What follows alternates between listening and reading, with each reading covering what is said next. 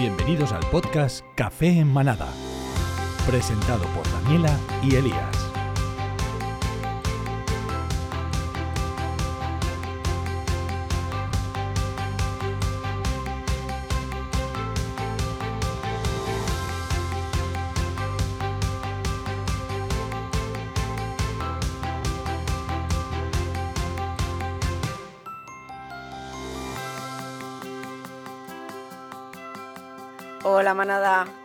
Bienvenidos como siempre a un nuevo episodio de Café en Manada. Gracias por estar ahí.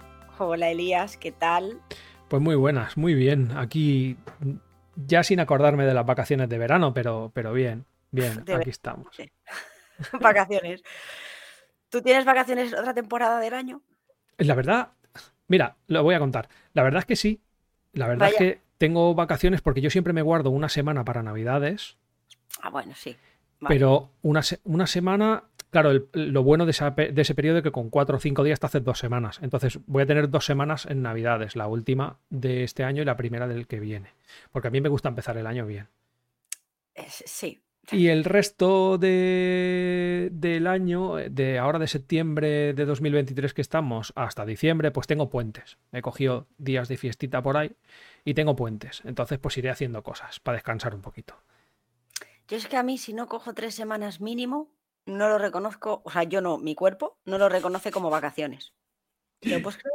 Sí, sí, sí, sí, sí. Le pasa a mucha gente. Lo que pasa es que yo he, cogido dos este año nada más, porque al principio iban a ser tres, pero, pero bueno, hemos decidido em, espaciar un poco las vacaciones en el, en el año y poder ir disfrutando de, de otro tipo de, o sea, de, de- de otro tipo de vacaciones, ¿sabes? De mini puentes y, cosas de este estilo. Sí, no, no, yo aparte tengo mis mini puentes, acueductos, o sea, para octubre ahora que viene el 1 de noviembre, Sí, me he cogido ahí cinco días que cae también con mi cumpleaños y es un... Yo en octubre me voy, me voy de, me voy de, de picos pardos a Madrid. Sí, sí. Uf, madre mía, Madrid. Sí, a ver a, Otra vez. a ver a, a ver a parte de aparte de nuestra comunidad de Café en Manada también, porque tenemos gente por ahí y Ah, veré, y veré aparte de la gente que hay por allí. Así que nada, bueno, oye, em, como siempre, arrancamos tercera temporada eh, comentando lo de siempre, que nos podéis encontrar en redes, como Café en Manada, todo junto, en Facebook, en Instagram, en, en- en Twitch, en Spotify, en Evox, en Google Podcast, en Anchor FM, en todos estos sitios, ¿vale? Telegram. Tenemos grupo de Telegram, eh, tenéis el link en la bio de, de Instagram, así que podéis uniros allí, que allí os enteráis de cositas antes que los demás y hablamos de cualquier cosa y nos lo pasamos bien. No somos muy pesados, pero, pero bueno, de vez en cuando pues, pues vamos hablando, vamos hablando de cositas. Así que invitados estáis. Pues nada, vamos al lío, ¿no? Sí. De- a lo que veníamos a esta tercera temporada empezamos con pff, lo que nos cuesta a todos, que es la, la vuelta a la rutina. Es horrible, yo no sé si te pasa a ti igual, pero de verdad llevo cuatro días trabajando y me pesa la vida, me pesan los párpados, me pesan las uñas, las pestañas, eh, todo, es horrible. Y aunque yo lo he intentado, eh, una semanita antes dices, venga, va, vas a coger el nuevo horario por lo menos para levantarte, ¿no? Y tal, y dices, "S- s- la última semana o los dos últimos días o, o venga, va, ya". no, el cuerpo para mí no, aunque lo intente habituar, No, no yo, se habitúa. yo la verdad es que no me acuerdo. O sea, no me acuerdo porque llevo cuatro semanas trabajando ya, así que bueno. Pero Tú ya tienes la rutina similar. Sí, lo que pasa que sí que es cierto que yo el, el- en verano hago horario intensivo, tengo la gran suerte de poder hacer horario intensivo y eso ayuda. Eso ayuda bastante. Pero tampoco he cambiado demasiado mis rutinas de verano, porque sí que es cierto que he estado fuera, pero, pero bueno, han sido, ha sido poco tiempo y al final, pues bueno, también ayuda a que no sea tan, tan, tan dolorosa la, la vuelta a la rutina. Dolorosas igual, yo creo. ¿eh? Pero Sí, bueno. pero bueno. Bueno, eh, aparte de la vuelta a la rutina, también vamos a aprovechar para daros algunos pequeños consejitos Sí, eh, sobre algo, algo que nos puede pasar tanto estando de vacaciones como no. Pero bueno, es algo que creo que no lo hemos tocado en ningún otro episodio, No. no lo recuerdo, no, no. diría que no. Pero creemos que es algo que tenéis que saber o que deberíamos saber todo, eh, no sé cómo llamarnos ya, papis, mamis, de perros, gatos, eh, no sé, hay tantas formas de llamarnos. Pero bueno, al fin y al cabo, eh, cuando, ¿qué nos puede pasar? Algo que nos puede pasar, que es que se nos pierda o se nos escape nuestro perro o nuestro gato. ¿Vale? Entonces vamos a daros ahí unos pequeños tips, unos cuantos tips. Algunos sí, son importantes, creo que todos los que hemos redactado. Eh, y os puede, sí, os puede dar una pequeña guía de, vale, calma, tranquilidad y vamos a hacer lo que hay que hacer. Sí, lo que pasa es que vamos a hablar antes de, la rutina, ¿no? De la vuelta a la rutina un poquito, pero no para nosotros, en este caso, que nosotros pues, pues bueno, pues que, no sé, preguntarle a alguien que sepa. Yo cuando tengo que volver a la rutina, pues lloro y, y para adelante. Pero, pero nosotros vamos a hablar de la vuelta a la rutina con nuestros animales, ¿vale? Con nuestros perros, nuestros gatos. De los demás no vamos a hablar porque no controlamos. Pero, pero de perros y gatos, Daniela controla mucho más que yo de gatos. Yo de gatos sé que son bonitos. Eh, eh, pero no. ¿Y hacen miau? Sí, hacen miau y que se les puede entrenar con, con, eh, con educación en positivo como los perros. Así que, bueno, algo sé pero, pero muy poca cosa. Pero vamos a hablar un poquito de eso, de la vuelta a la rutina de, para ellos, porque nosotros les cambiamos la rutina. Nosotros cuando nos vamos de vacaciones, eh, dejamos de trabajar, volvemos a casa, nos vamos fuera, nos los llevamos o los tenemos que dejar en una guardería o... Bueno, le cambiamos la rutina, que al final es lo que es de lo que se trata, ¿no? De que cuando le cambiamos la rutina y tenemos que volver, pues a ellos les cuesta. Y les cuesta porque siempre lo digo, creo que aquí lo he dicho bastantes veces, los, los, perros, por ejemplo, son animales de rutinas. Y tú le cambias la rutina a un animal, a un perro, y luego le cuesta. Luego le cuesta volver a la, a la rutina. Así que bueno, vamos a hablar de unos cuantos puntos y de cómo podemos eh, intentar mitigar un poco esa vuelta a la rutina. Y el primero de ellos es la vuelta al horario habitual de salidas a la calle, ¿vale? Porque cuando estamos de vacaciones, pues hay veces pues, que salimos más, que nos movemos más, o que nos vamos por ahí, los dejamos en algún sitio, en casa o donde sea, y se tiran más tiempo solos también. Bueno, esos pequeños cambios que, existen en vacaciones, mm, pues bueno, en ese punto lo que podemos hacer es, cuando vayamos a empezar a, una semanita antes de empezar a trabajar, de la vuelta al trabajo, pues nos toca apretar un poco los dientes y volver a empezar a programar las salidas de la misma forma en la que lo hacíamos. Es decir, pues si salía por la mañana una hora, a mediodía 20 minutos y por la tarde media hora o otra hora, pues tenemos que volver a empezar a programar esas salidas de nuevo para que se adapten a lo que había antes, ¿vale? Para que cuando ya empecéis a trabajar eh, pues ya tenga un poquito más de ayuda en, esa vuelta a la rutina, ¿vale? Ese sería el primer punto. Y aparte de las salidas, eh, las horas de comer. Estamos en las mismas. Horarios. Porque, claro, es que estando de vacaciones, hay veces, yo eh, por lo menos, a las 3 de la tarde me daba por comer, ¿no? merendaba a las 6 o merendaba a las 8 y cenaba a las 11. Claro, estás de vacaciones, no estás con un reloj, entonces con los perros a veces a ver, yo por lo menos con los míos no me puede pasar porque son relojes ellos, me vienen a buscar en plan, hola, ¿te acuerdas? Es la hora de cenar, no sé si os pasa alguno más también, que cuando llega el, momento o 5 o 10 minutos antes o 5 o 10 minutos después cuando no ven que, que, toca, es como esas miradas penetrantes, esos movimientos, ¿no? De hola, acercándose al cuenco, acercándote a ti. Pues bueno, pues eso a mí por lo menos es lo que me pasa, cuando ya tienen el horario asimilado, es es raro que se me pase la toma, pero oye, mm, si se me pasa, pues tampoco le doy mayor importancia. Pues estando con los nuevos horarios de trabajo, las rutinas y todo, tenemos que intentar marcarles otra vez lo mismo, si comen dos veces al día, como si come uno, como, bueno, te iba a decir si come tres, porque también depende de las tomas que tenga. Pues, exacto. Según las tomas, pues lo mismo. Si en vacaciones hemos estado más tranquilos, con el tema de los horarios, ahora pues igual que las salidas. Intentar volver a, lo que va a ser para que tampoco les altere su organismo, que estamos hablando de la comida. Sí. Eh, hay otro punto también importante. Son, son cuatro o cinco, tampoco, tampoco son demasiados, pero son puntos que creemos que pueden ayudar bastante. Y otro punto es eh, analizar si, por ejemplo, cuando si tú yo, por ejemplo, teletrabajo, yo no salgo de casa. Pero tú, por ejemplo, te vas a trabajar fuera. Sí. Entonces, muchas horas. Claro, entonces los perros se quedan solos. ¿Se quedaba antes fuera? Eh, o sea, ¿se quedaba antes solo cuando estabas trabajando y ahora se ha tirado tres semanas contigo todo el día? Porque puede pasar. Porque te vas de vacaciones, te claro. los llevas, porque te quedas en casa y te quedas con ellos, porque lo que sea.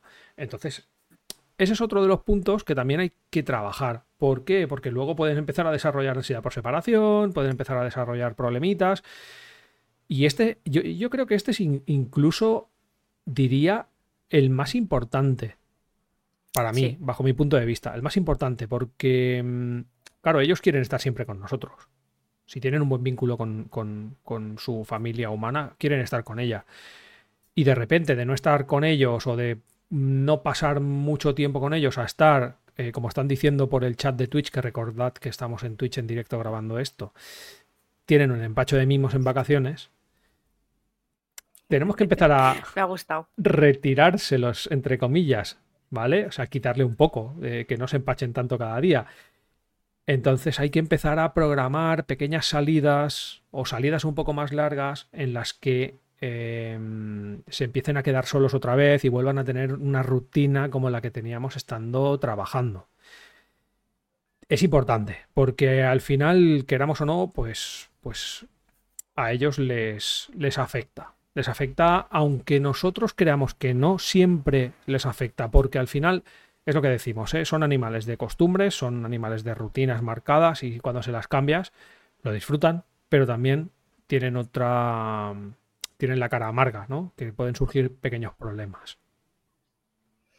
Y eso es lo que tenéis que estar ahí atentos, sobre todo, Sí, sí. a esas pequeñas percepciones que podáis tener de, uy, esto es raro, esto no había pasado antes, pues echarle el ojo y, y controlarlo. Y sobre todo, también es el momento, creo, que si habéis acabado de adoptar un perro o un gato y acabáis de empezar a trabajar, vais a ver muchos cambios, ¿vale? Entonces, eh, por eso es bueno lo que os estamos diciendo de ir adaptándolos progresivamente y que el cambio no sea de golpe, porque si el cambio es de golpe, eh, puede repercutir tanto en su salud emocional como en su salud orgánica, es decir, eh, todo puede darle, pues eso, menos apetito, más apetito, que rompa cosas, que haga pipis fuera eh, en ca- casa, fuera de sitio, cosas así, ¿vale? Entonces, esas pequeñas cositas al final, si no podéis eh, vosotros, porque no sabéis cómo salir de esto o cómo ayudarlo,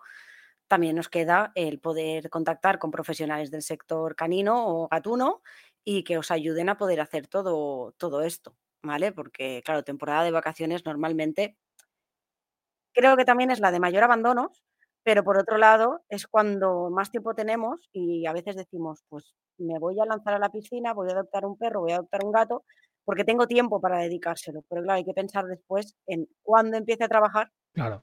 Que- Claro, claro, claro. ¿vale? De hecho, yo tengo ahora, me has, eh, me- mira, me has eh, hecho recordar un caso que he conocido recientemente eh, de, de unos chicos que, que van al, que van al gimnasio conmigo. Han adoptado ahora a un, a un perro, es bebé, es muy bebé, y claro, acaba de venir em, al, al mundo, solo los conoce a ellos, solo está con ellos y solo quiere estar con ellos. Ay, O sea, es un bebé que quiere estar encima de ellos todo el día, que, que- ¿vale? Entonces, claro, al final hay que ir acostumbrándolos a, a que estén en soledad también, que sepan gestionar la soledad. No tienen por qué estar solos siempre, pero en el momento en el que la vida hace que tengamos que dejarlos solos, porque yo, por decir, por pobrecicos, pues no los dejaría solos nunca, pero hay veces que lo tengo que hacer. Pues ahí es cuando hay que prevenir eso, ¿vale? Eh, es que es muy importante, es muy importante. Entonces, bueno, ahí está. Y luego, pues es lo que, lo que decía Daniela, detectar siempre cualquier pequeño cambio de conducta que haya. Al final eso te da un- una llamadita de atención, ¿no? claro. Eh, bueno, es la forma que ellos tienen de esos pequeños cambios, Mm. Es la manera que tienen de comunicarse con nosotros y decir algo me está pasando y no sé qué es. Claro. Entonces, nosotros razonamos, nosotros deducimos y nosotros solucionamos, Mm, porque es lo que nos están pidiendo, ayuda. Claro. ¿Vale? Y Claro. hablando de ayudas, bueno, eh, vamos a tratar el otro temita. Uy, sí. que, Claro, e- e- es algo que nos ha costado en el sentido de cómo lo, lo ponemos para que no suene mal ni, ni, ni algo triste, sí. ¿vale? Oye, Porque una cosa, conclusionamos un poco el, el- el tema antes de entrar ahí de la de, Ah, vale. de- sí, de la de, de- de la vuelta a la rutina, que tampoco es tan importante, o sea, tampoco es tan difícil eh, volver a la rutina, ¿no? Creo. O sea, al final es un poco de sentido común, y ponerle ganas. Ponerle ganas, te- querer hacerlo correcto, o sea, lo más Si importante no de todo. quieres, es que no te esfuerces, pero Que te- si te da no pereza. lo- Exacto. Claro. Si no lo haces por ti, hacerlo por ellos. Sí, sí, sí, no exacto, exacto. O sea, ya está. Aunque sea, mira, te levantas a la hora que tengas que levantarte para ir a trabajar, le das de comer, lo sacas a pasear y luego te vuelves a la cama si quieres. Claro. Si quieres seguir durmiendo, ¿sabes? Pero que no cuesta nada hacer eso. Que Sí. al fin y al cabo, como dice nuestro manta, son nuestra, responsabili- nuestra responsabilidad. Perdón, que se me lengua la traba. Sí. Bueno, ¿vale? perdona, Pero ¿eh? que es bueno, que. vamos a detallar los puntitos, ¿no? Tranqui, sin problema. Hemos dicho, eh, punto número uno, de intentar volver a rutinas de horarios por lo menos una semanita antes. correcto. Eh, punto número dos, volver otra vez a los horarios de la alimentación. Exacto. Y punto número tres, eh, si se quedaba unas horas solo en casa, progresivamente durante esa semana que vamos a hacer la adaptación, es ir dejándolo, pues el primer día lo dejamos media hora, luego una hora, luego tres horas, luego cuatro horas, luego nos vamos de concierto o a la playa y ya se nos hacen ocho horas. En fin, buscaros, no sé, cosas varias, ¿no? Para poder intentar hacer esto que tampoco es complicado. Y por eh, último punto, estar atentos a los cambios que veáis en su comportamiento. ¿Vale? Pues mejor concluido imposible. ¿Has visto? No he Pues- perdido facultades, aunque ya he estado de vacaciones. pues, ya, pues ya estaría. Pues ya estaría concluido. Pues nos toca hablar de, de los tips, de pequeños consejitos para cuando ojalá no os pase, Ojalá. nos pase a ninguno, ¿vale? Porque puede pasarnos en vacaciones como no. Y es que eh, se nos pierda, se nos escape nuestro perro o nuestro gato, ¿vale? Así es. Yo creo que un primer punto, y no lo hemos puesto, Ah, pues nada, pero Dale, dale. sí, sí, el primer punto para mí es guardar la calma. que Ah, es sí. muy complicado. O Pues sí. sea, esto, gestionar el se me ha escapado, voy detrás corriendo, eh, no encuentro al gato, ¿dónde está? ¿Dónde está? ¿Dónde está? Esos niveles de, de estrés, de ansiedad, de nerviosismo, parar, frenar, o sea, intentar calmaros, ¿vale? Porque si salís como un pollo sin cabeza a buscar al perro o al gato, no lo vais a encontrar. Es que, de verdad, es, por eso digo que es un punto súper importante que no lo, no lo apuntamos, yo creo que era porque como que empezamos a decir lo que se tiene que hacer, ¿no? De, de venga, va, ¿qué hacemos? Ya, Pero lo primero es guardar la calma, pues ¿vale? sí. Eso es muy importante. Eh, y segundo, que era nuestro primer punto, es pedir ayuda. Amigos, familia, vecinos, gente que estuviera cerca nuestro paseando al perro, ¿vale? Eh, eso es también importante. ¿Por qué? Porque como más gente seamos, más trozo podemos abarcar para buscar. Claro. Claro, los compis que te encuentras siempre por el paseo, cuando paseas con el perro, lo típico, ¿no? Que vas paseando y al final acabas hablando con gente siempre porque, porque los perros se saludan y tal. Pues esa gente al final les coge cariño igual.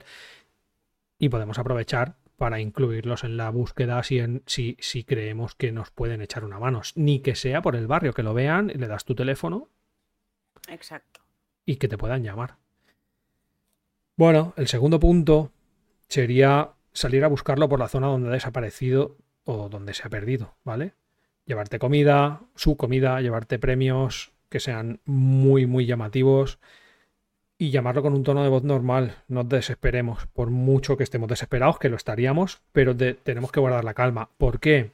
¿Por qué pedimos llevar premios muy sabrosos, llevar comida, hablarle con calma? Porque es el perro en ese momento igual está más asustado de lo que tú te crees. Que puede que no, porque hay perros que, bueno, pues simplemente salen, se van, vuelven y ya está, pero, pero hay perros que lo pasan muy mal. La gran mayoría se suelen asustar mucho cuando se pierden. Entonces, ellos no ven. Ellos no ven. Eh, no sé si lo habéis visto, pero muchos, hay muchos vídeos corriendo por Instagram de gente que recupera a su perro eh, después de un tiempo y tal, y hasta que no lo huelen, no saben que es la persona. Con lo cual, si tú le vas pegando gritos, vas corriendo detrás de él y tal y cual, al final el perro se asusta y se va porque ya está asustado. Puede que esté. Incrementamos más, claro. Claro, entonces por eso siempre decimos que premios muy sabrosos, llevar también su comida, que la abuela que sepa, que, que, que le recuerde, ¿vale? Que le recuerde a algo. Porque puede ser que no te vean directamente, aunque te estén mirando, solo vean a una figura que está diciendo cosas y gritando. Entonces, si tú le hablas normal y tranquilo, intentas darle paz y tranquilidad y calma, puede ser que te vea antes. Vale, y ahora esto es lo más serio, Mm, así que es presentarnos en la comisaría de policía más cercana, ¿vale? Con el número de chip, que eso también es muy importante. eh, no sé si lo hacéis o no lo hacéis, pero deberíais, que es llevar la tarjetita de identificación del animal, sí. donde pone nombre, apellidos del propietario en este caso, que es como lo ponen, el nombre del animal, la raza del animal, la edad del animal, el chip, todo, o sea, la información, es el carné del perro. ¿Vale? Entonces, ese carné es importante que lo llevéis. No Sí. para esto, sino porque también os puede parar la policía y pediros la documentación del Yo lo, animal. llevo, ¿vale? yo lo llevo siempre encima, siempre en mi cartera, como un DNI más. Exacto, Claro. exacto. Pues es que tampoco molesta ni ocupa lugar. Mm. Bueno, pues con el número de chip y nuestros datos de contacto eh, deberemos poner una denuncia de perro perdido. Además, Vale, estamos esto- obligados. Exacto, esto es de santa obligación, Sí. porque nunca sabemos lo que puede llegar a pasar. eh, ojalá el universo no lo quiera, ¿no? Pero también pueden causar accidentes en carreteras. Entonces ese chip también eh, está relacionado con, con nosotros. Eh, si damos parte a la policía de que ese animal se ha perdido, eh, ahí ya también te pueden informar, ¿vale? Sí. Sí, sí. Otro punto que puede ayudar mucho es avisar a las protectoras y entidades de la zona, ¿vale? Y mandar fotos del, del animal y, eh, y teléfonos de contacto. Más de uno si puede ser, ¿vale? Porque puede ser que tú tengas que seguir trabajando y no puedas coger el teléfono. O pase lo que sea, que puedan llamar a varios teléfonos, ¿vale? Y que también puedan difundirlo en las redes sociales. Y de paso, que no lo he puesto aquí yo, pero también lo difundes tú. Ha perdido el perro, es- etcétera, etcétera. Hay que hacer muchas cosas, ¿eh? Hay que hacer muchas cosas, pero hay que hacerlas, porque todo lo que hagamos nos va a ayudar a poder encontrarlo y a poder recuperarlo y, y sano y salvo lo antes posible. Entonces, mm, las protectoras siempre van a echar un cable con este tema, porque ellas lo que menos quieren es otro animal más Exacto.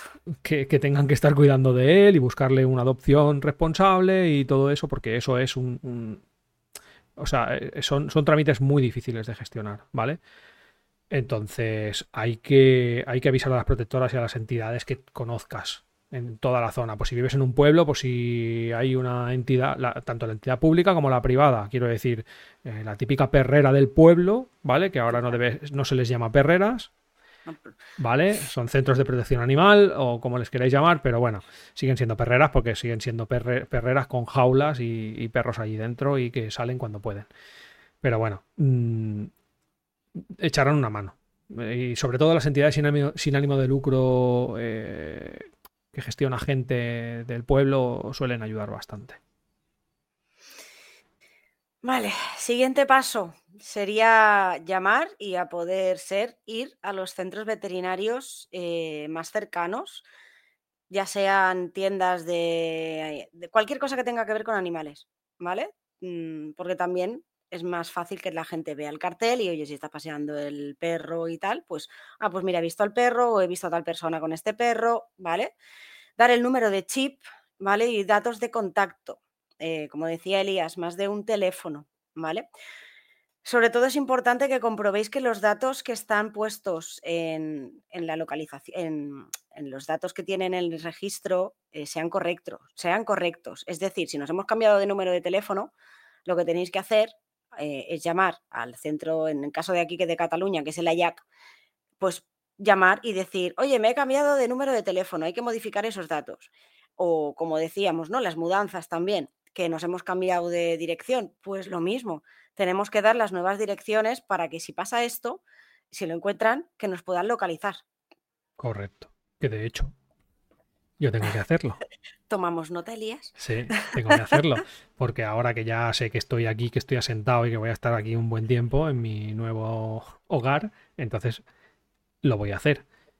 Y en el caso de Cataluña, pues eso es la IAC y en, otros, en otras comunidades, pues tienes que, tenemos que saber qué, qué, entidades. Pero bueno, el chip, al final, lo que es es un pequeño dispositivo que se les pone eh, a los animales que cuando lo leen con un lector eh, buscan una base de datos y cada número de chip pues tiene unos datos dentro, digámoslo así, ¿vale?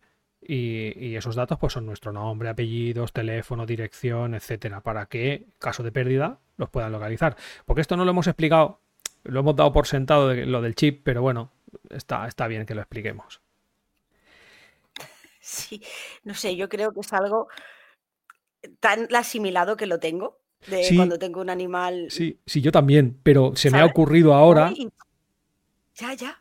Pero por eso que no lo habíamos pensado porque... Sí, porque al final eh, nos escucha todo el mundo, quieras o no, nos puede escuchar todo el mundo. Y hay gente pues que igual no lo sabe. Entonces, pues, pues bueno, está bien que lo sepan. Que además es obligatorio para perros, para gatos y no sé si para algún animal más. Creo que hurones también. Hurones también, sí. Y no sé si alguno más.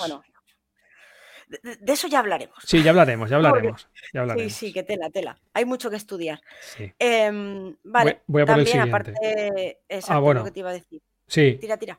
Em, hay que poner carteles en la zona, ¿vale?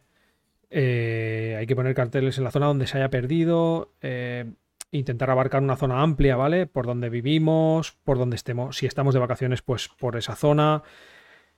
Eso sí, intentar respetar el entorno, ¿vale? Em, y las propiedades. ¿Por qué digo esto? Porque aunque parezca mentira, algunas personas denuncian si pones carteles, ¿vale? Mm, si, pones, si, pones una denuncia, o sea, si pones un cartel en un local y resulta que ese local pues no quiere que pongan carteles y te denuncia, y encima es lo que nos faltaba, ¿sabes? Que nos, que nos denuncien por poner un cartel.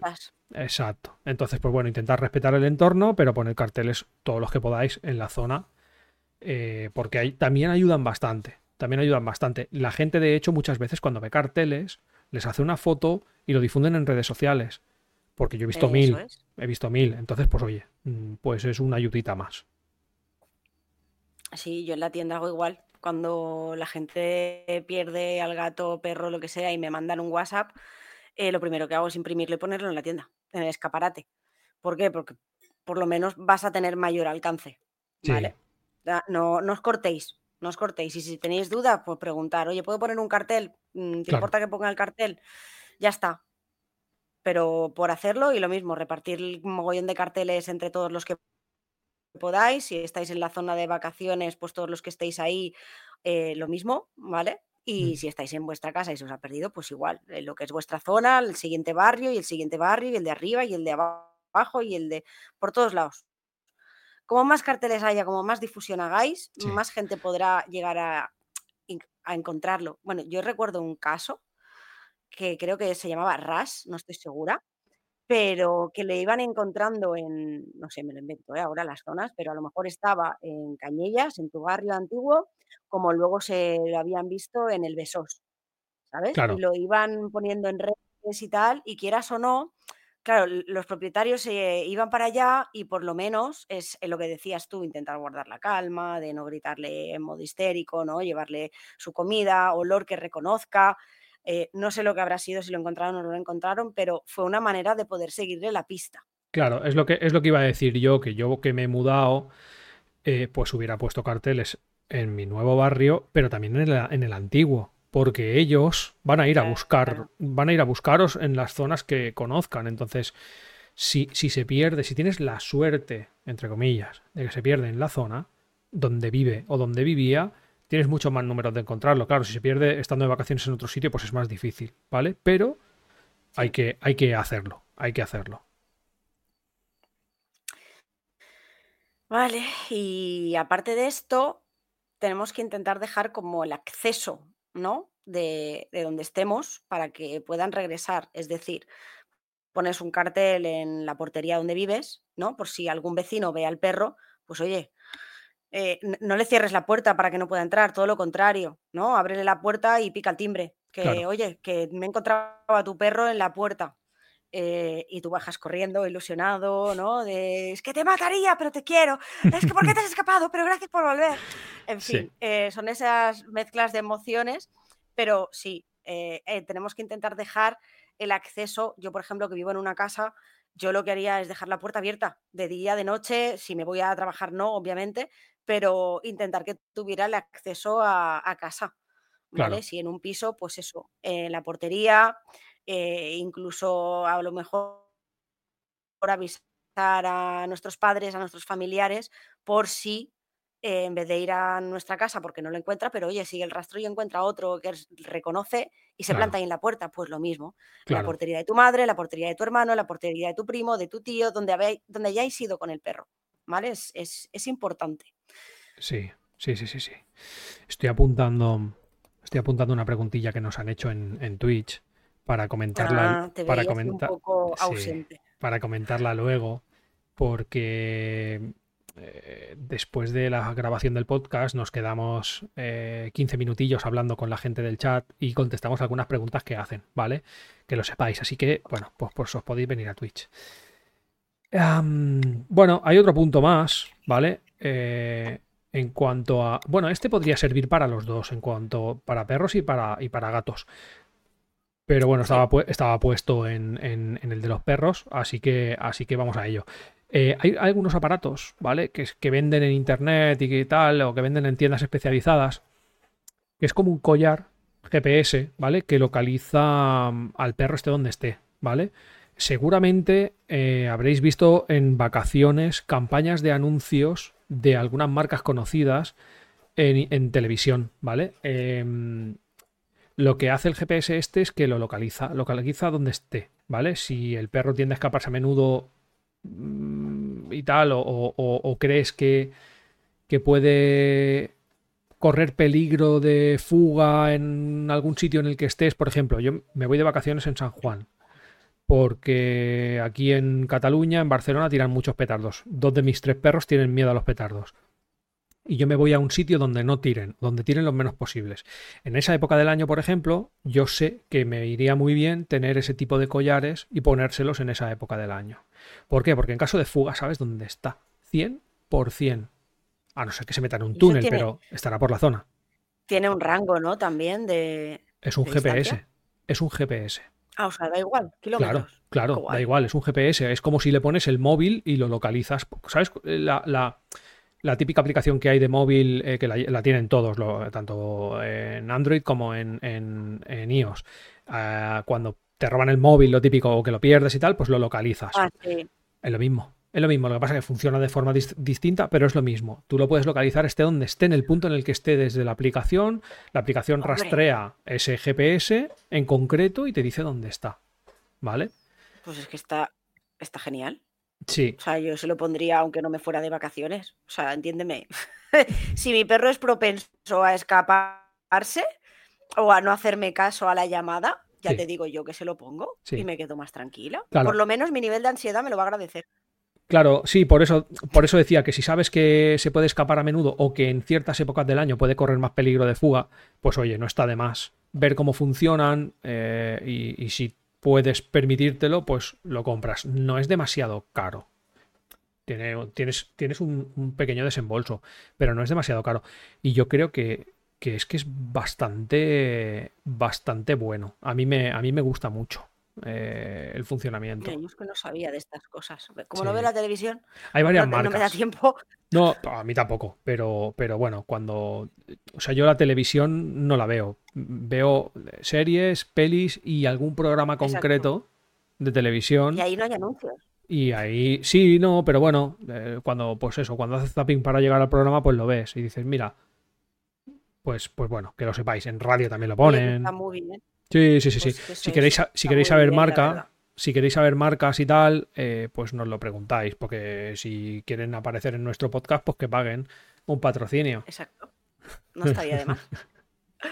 Sí. Pues ves, yo, eh, hablando del tema de gatos, que así ya cambiamos de tercio, yo creo que es eh, algo bastante importante el ponerle un cacharrín de estos.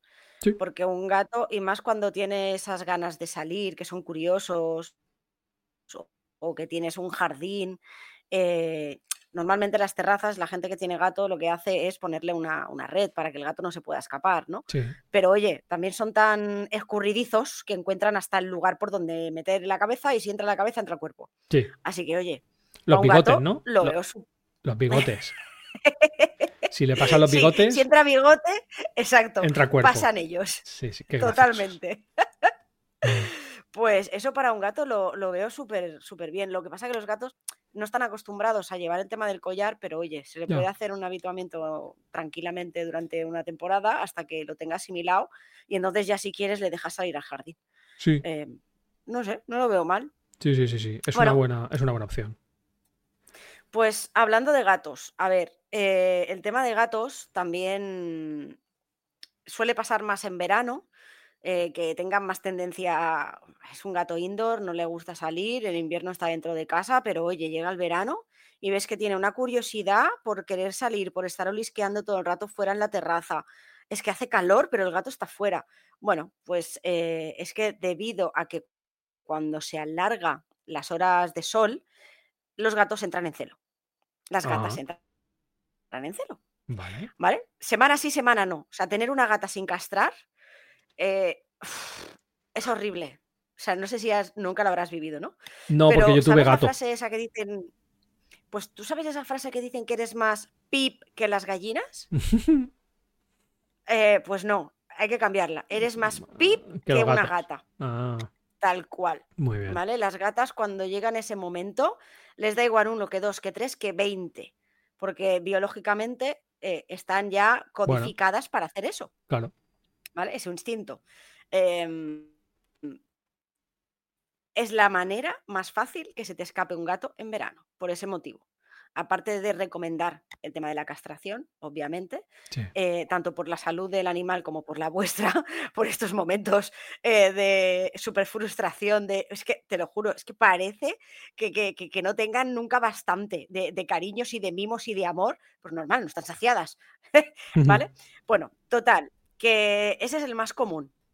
Entonces, una de las cosas que podéis plantear eh, es tener todo bien cerradito para que el gato no pueda salir, ¿vale? Vale. Pero bueno, también puede ser debido a tormentas, eh, debido a estrés, porque en época de verano o, o de vacaciones tenemos a más gente en casa, que el gato se esconde, pero luego no lo encuentras y hay una ventana abierta y dices, mierda, se me ha escapado el gato, ¿vale?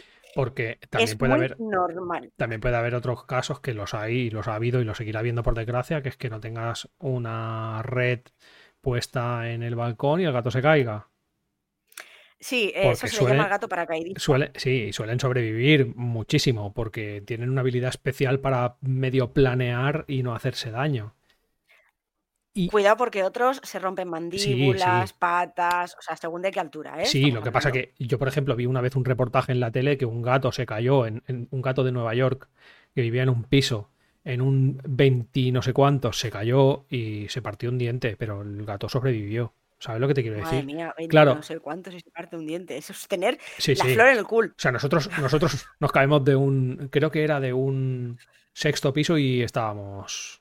Muertos. Sí, sí. Sí, sí, sí. Madre O sea, mía. Es lo, es lo que hay. Y, y por eso te lo decía, que también puede pasar, que, que- que el gato se Sí, puede acabar suele- cayendo por lo que sea. Suele pasar también porque les gusta más el tema de los pajaritos, maripositas, polillas, Sí. cazar. Claro, claro, al final pues tienen un resbaloncillo y ¡fum! fuera.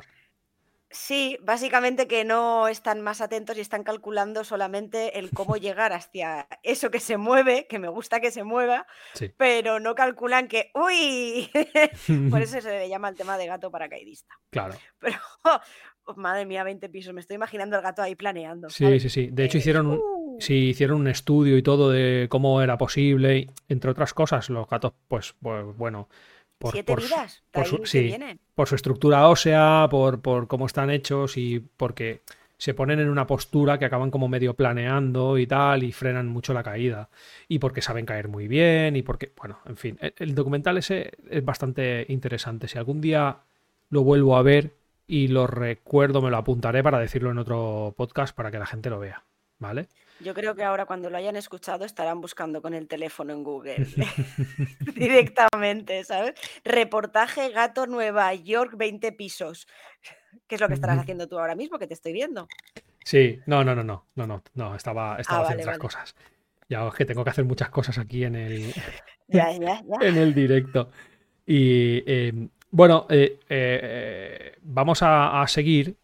Eh, vamos a hacer exactamente igual que como hemos hablado con los perros. Eh, contactar con la policía, poner la denuncia, eh, ir con tus datos del gato, con el chip puesto, porque los chips son obligatorios para todos los animales. Que mi gato no sale de casa, da igual.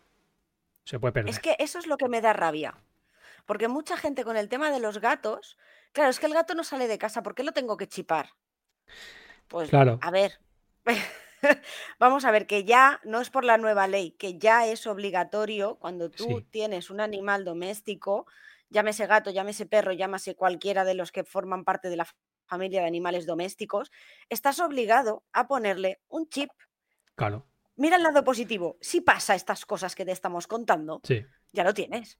O sea, Claro. ya, ya lleva el chip y el que lo encuentre, que eso es lo importante, el que lo encuentre y sea responsable y le pasen un lector de chips, es que van a dar contigo. Que por cierto, los lectores de chip los tienen la policía y los veterinarios, ¿vale? Yo también lo tengo, ¿eh? Tú Y tienes. Vale, no sé si, si lo No puede es tener obligatorio. cualquiera, pero No es obligatorio, porque no lo es, ya. pero normalmente casi todos los que nos dedicamos al mundo eh, de los animales, a ver si te vas a una gran superficie de estas, No, claro. que no, ten- no tienen veterinario, no creo que tengan lector veterinario, ¿vale?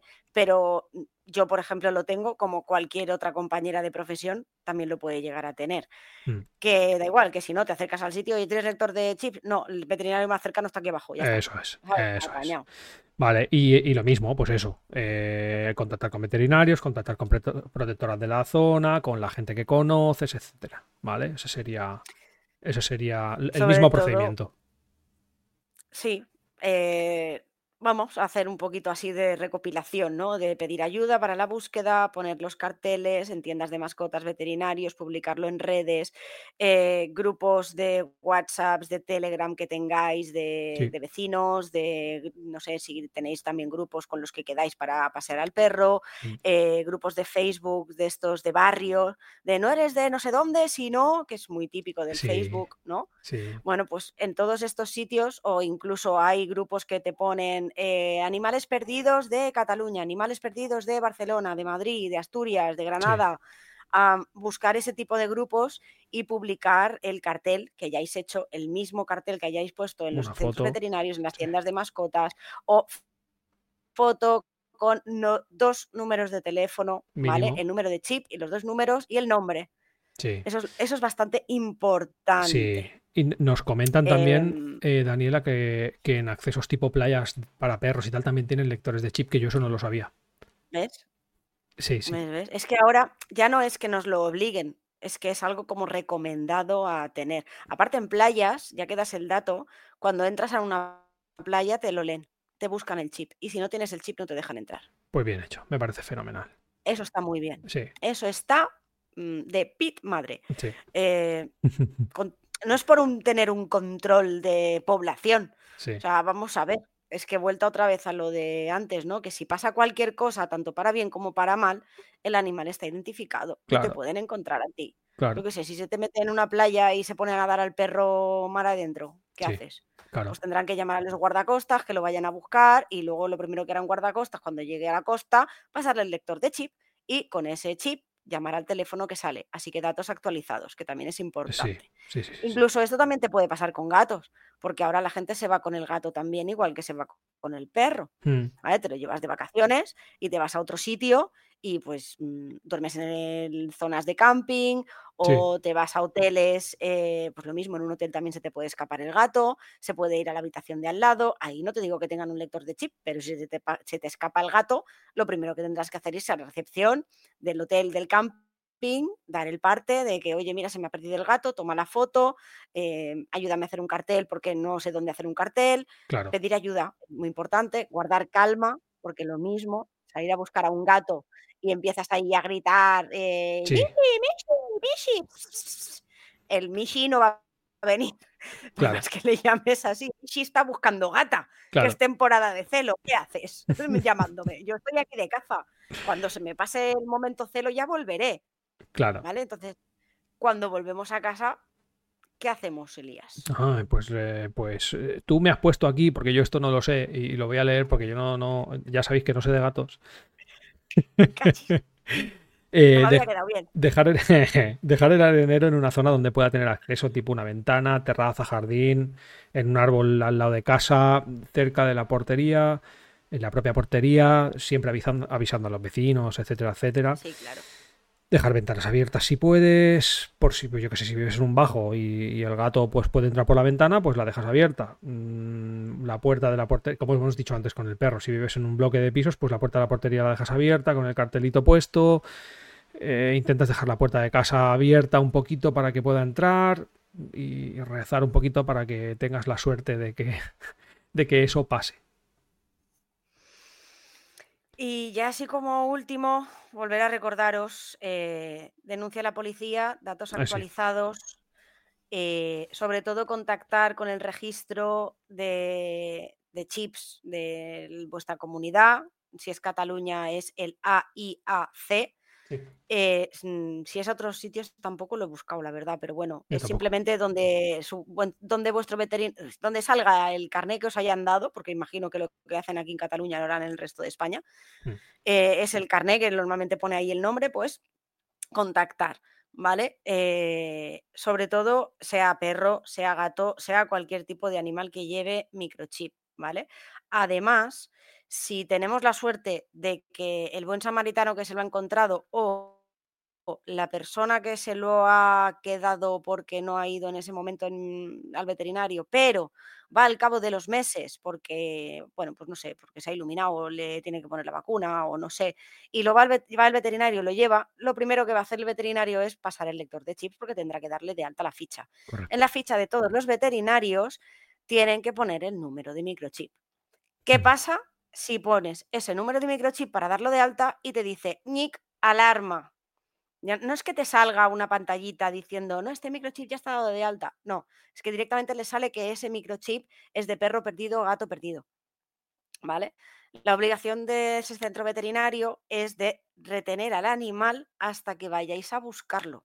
Si no lo pueden tener ellos, lo mandarán a la perrera, protectora, asociación, que tengan convenio, el ayuntamiento, lo que sea, ¿vale? Es decir, va del centro veterinario, si no podéis ir a recogerlo, porque yo que sé, aparece de aquí de Barcelona, se va a pasar a mm, Madrid, ¿vale? Y se lo encuentran en Madrid.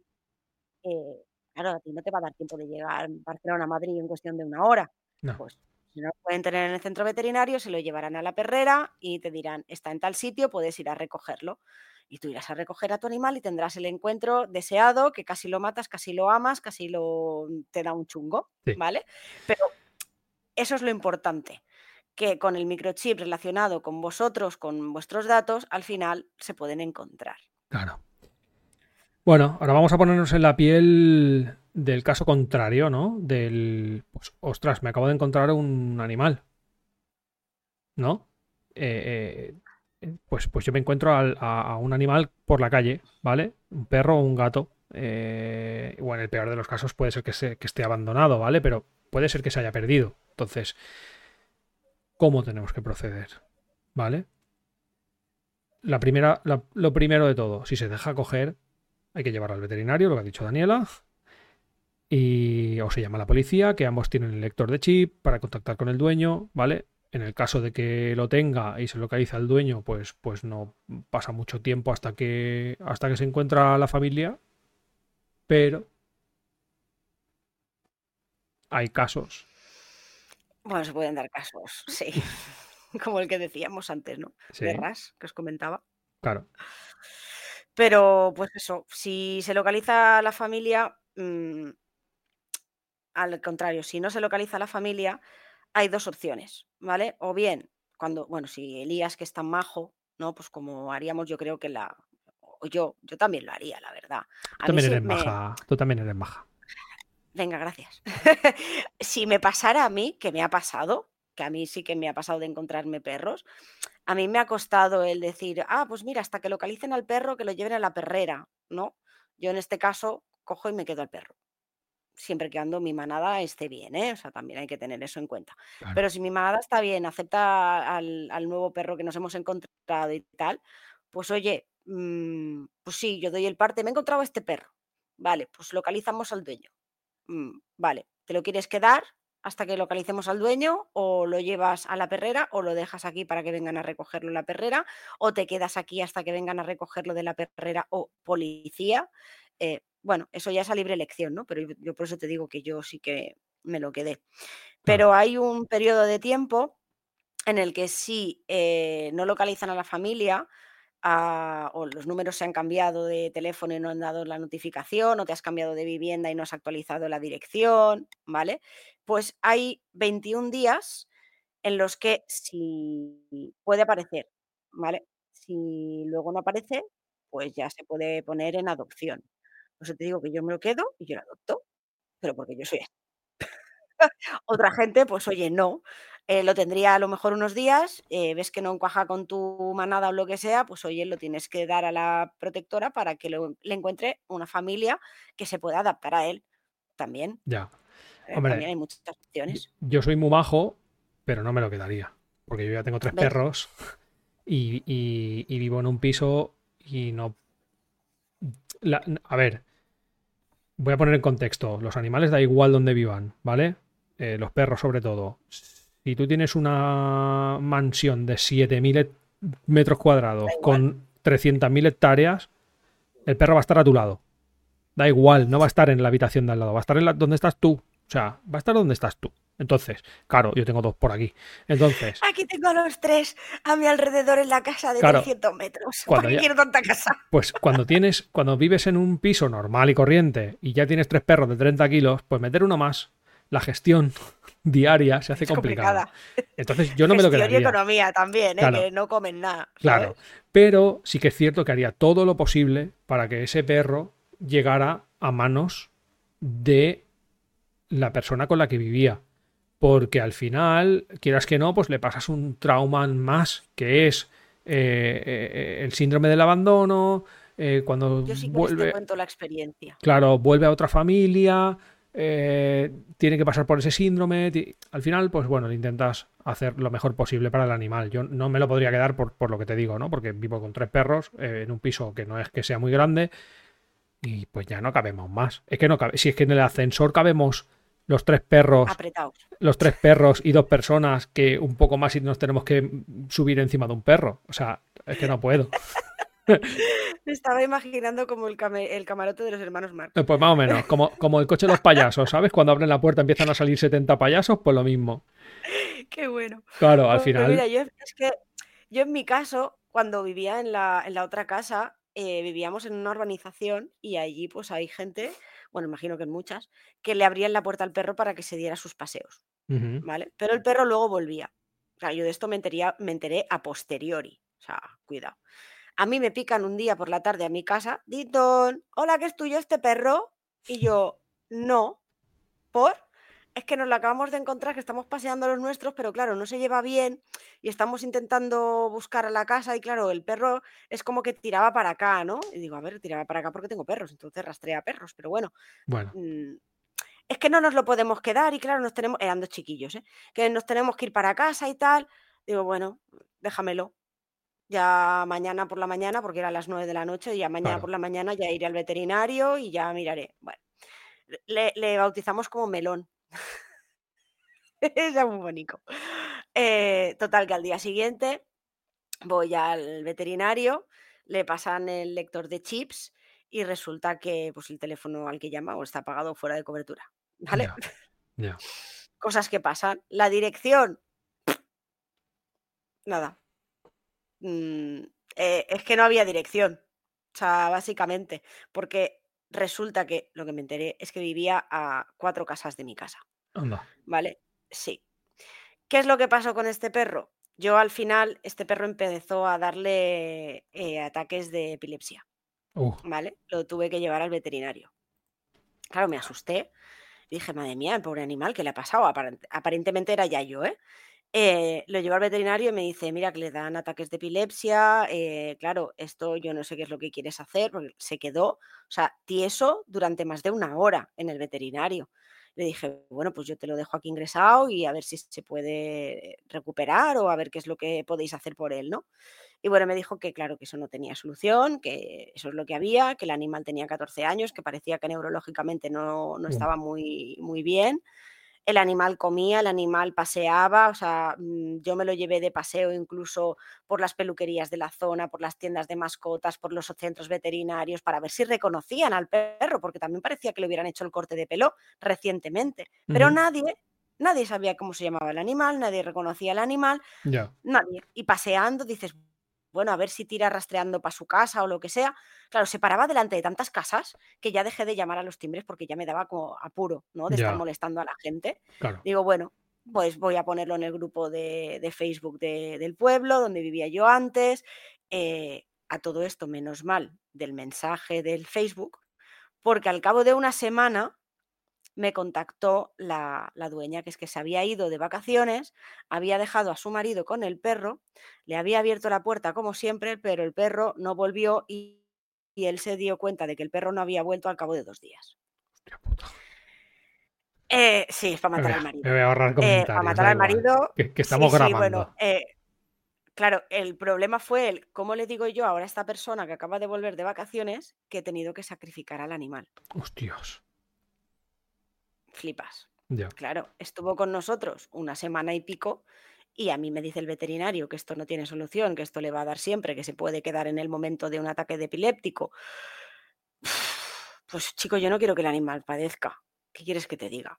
Mm, La gente podréis opinar que estará bien, que estará mal, pero para mí lo principal era que el animal no padeciera. Cada uno, tiene, cada uno tiene sus circunstancias y en ese momento tú tienes que hacerle caso al veterinario. Y punto. Ya está. Exacto. Es lo que hay. Entonces, yo cuando le dije, me preguntó por el perro, ¿cómo está? Tal, y dije, bueno, eh, no sé cómo darte la noticia, la verdad, porque he tenido que sacrificar a, a tu perro.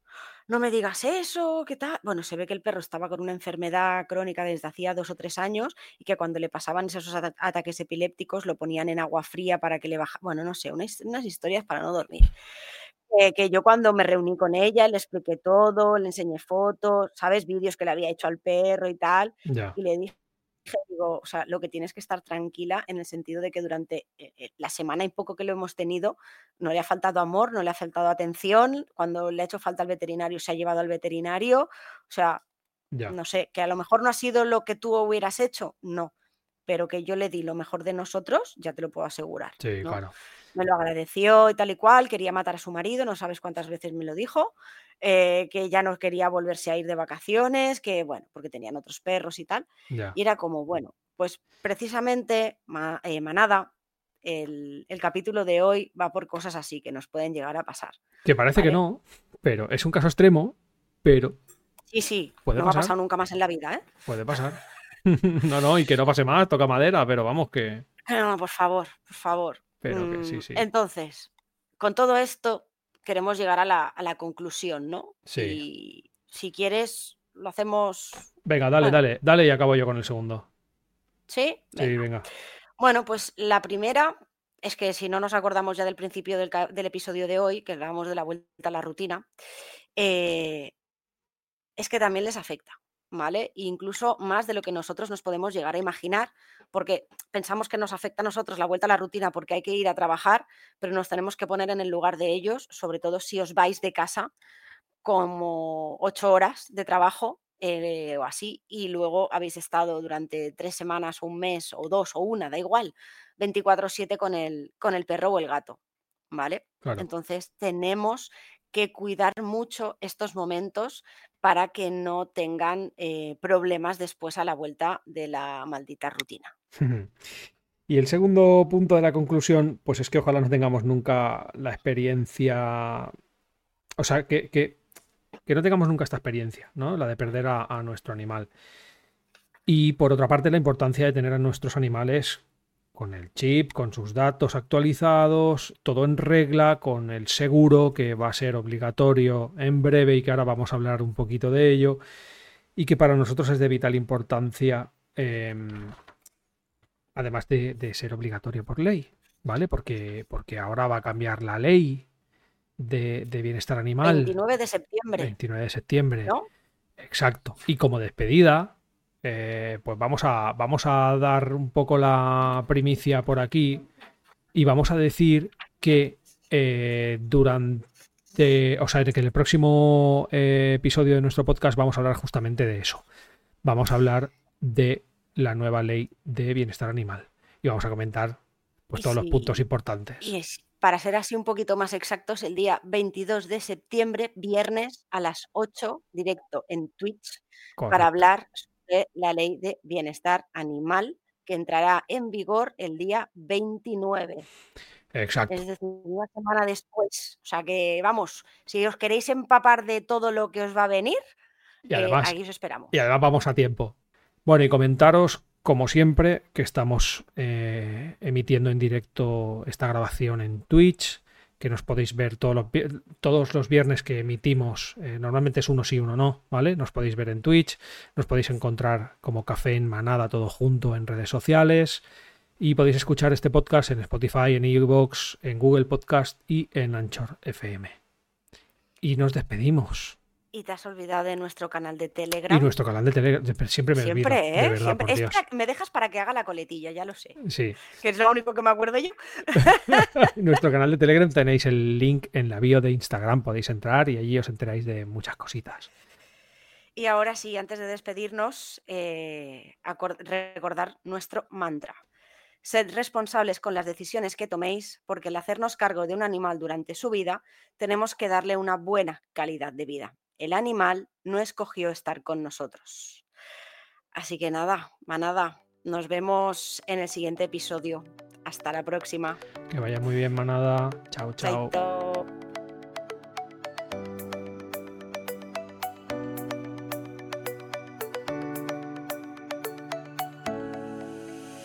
Y hasta aquí, Café en Manada.